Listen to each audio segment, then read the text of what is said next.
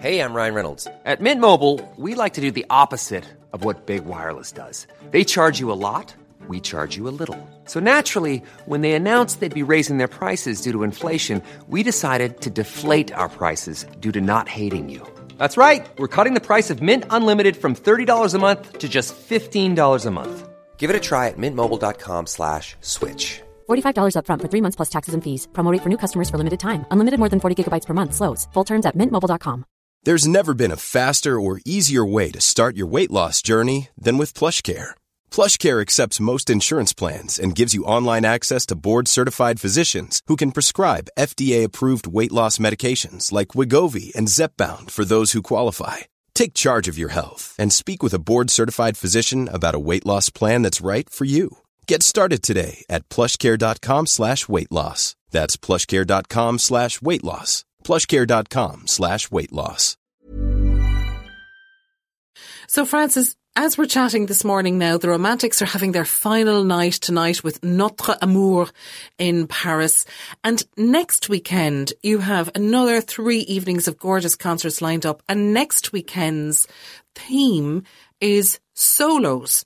And, you know, for the Chamber Music Festival, I know one of the things that a lot of people enjoy is not just seeing chamber groups that they admire or follow or have in their collection, but it's also the chance when you see masterclasses and different things created at the Chamber Music Festival to see musicians coming together. But it's also a great platform usually to showcase some extraordinary talents with solo work.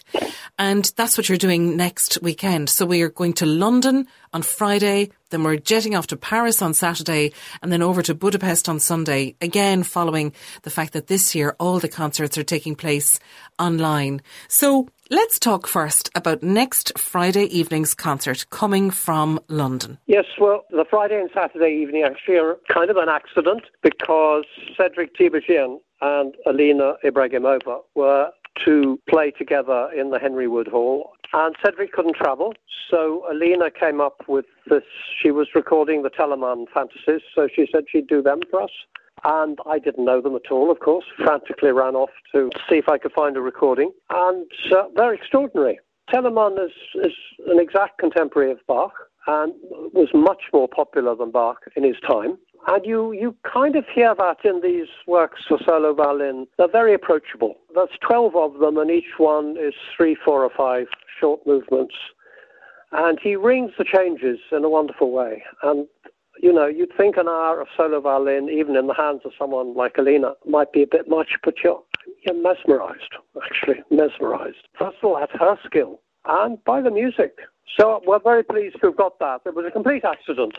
Even at the time, to have works for solo violin would also have been unusual. I mean, not to have an accompaniment, it wouldn't have been the norm. No, few and far yes, between. A happy accident, as you said, that it wouldn't have been on the programme or anything at all were it not for the fact that Alina and Cedric couldn't connect and that Alina happened to be getting ready to record these pieces herself. So it's yeah. a it's a happy accident for us. Then yeah. Cedric takes yeah. over himself then on Saturday night. We're heading to Paris for Beethoven's variations on a waltz by Diabelli. And you know, That's we're right, so familiar yeah. these days with people having uh, TikTok challenges and Instagram challenges and all that sort of stuff. These incredible variations came about because of a challenge. Yes, Diabelli basically asked all, all, all the musicians who were in Vienna at that time to write one variation for him on his little waltz. And Beethoven said, No, I'm not going to do one variation, um, and set off and did his own did it himself.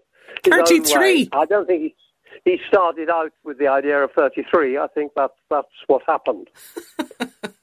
uh, Extraordinary. Um, he got halfway through and then he stopped and went off and wrote the Missa Solemnis, I think, and then came back and, and finished the variations. I um, know. Yeah, Diabelli was very astute publisher.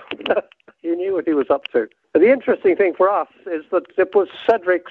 Cedric said to me when I got in touch uh, that, that, this had been his COVID project. So he'd been working um, at them over the last year and a bit. So we're lucky to be one of the first to hear what he's come up with. He's also giving a, a, a spoken introduction to the work because it's it's not entirely straightforward. So he tells the story as well. So that's that's always nice. Then we move to Budapest on Sunday and to another work that was interrupted by other bits and pieces. You were saying there Beethoven's variations were interrupted by writing the Missa Solemnis, and Tchaikovsky's seasons were interrupted by having to dip back in and finish off Swan Lake or something like that. So uh, yes, he had to orchestrate it. He was, oddly enough, given that Swan Lake has been such a, an extraordinary success ever since, he was actually a bit fed up with it. It was a bit of a chore for him, I think. The idea behind the seasons was that this publisher wanted him to give him a new short piece on each month going through the year. Another challenge. So he got yeah. the first three or four on time, and then after that, yeah, he left it until until he'd finished Swan Lake. Um, and he came back and did all last seven seasons all in one go because he needed his commission. He needed his money to go travelling. Another holiday in Italy. That's right. Yeah, yeah. yeah. Each of the other concerts on Friday and Saturday are just featuring the work of one composer. But Zoltan, how would how do we pronounce his surname properly now? Zoltan. Zoltan Fejervari. He has two composers, so he's doing Tchaikovsky's seasons, but he's also doing a piece by Ravel.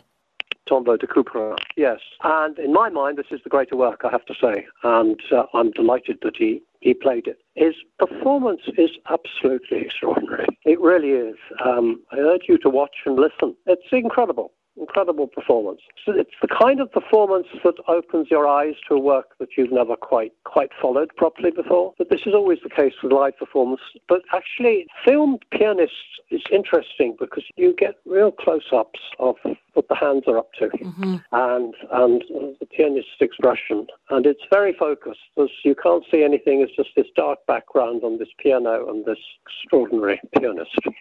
Um, it really is. It's amazing. The draft came in yesterday, and uh, we've been looking at it. Uh, I can't tell you the pro- what the process is involved for everyone in these in these 31 concerts. It's, it's amazing. Anyhow, we'll get there in the end. Francis Humphrys of the West Cork Chamber Music Festival what you've still managed to do online and bring us all over the world this year is just phenomenal. So those are next weekend's three concerts to look forward to, solo performances and works, I think, that we would never have heard otherwise. So thank you so much. Okay. Thanks, Elmarie. Thank you.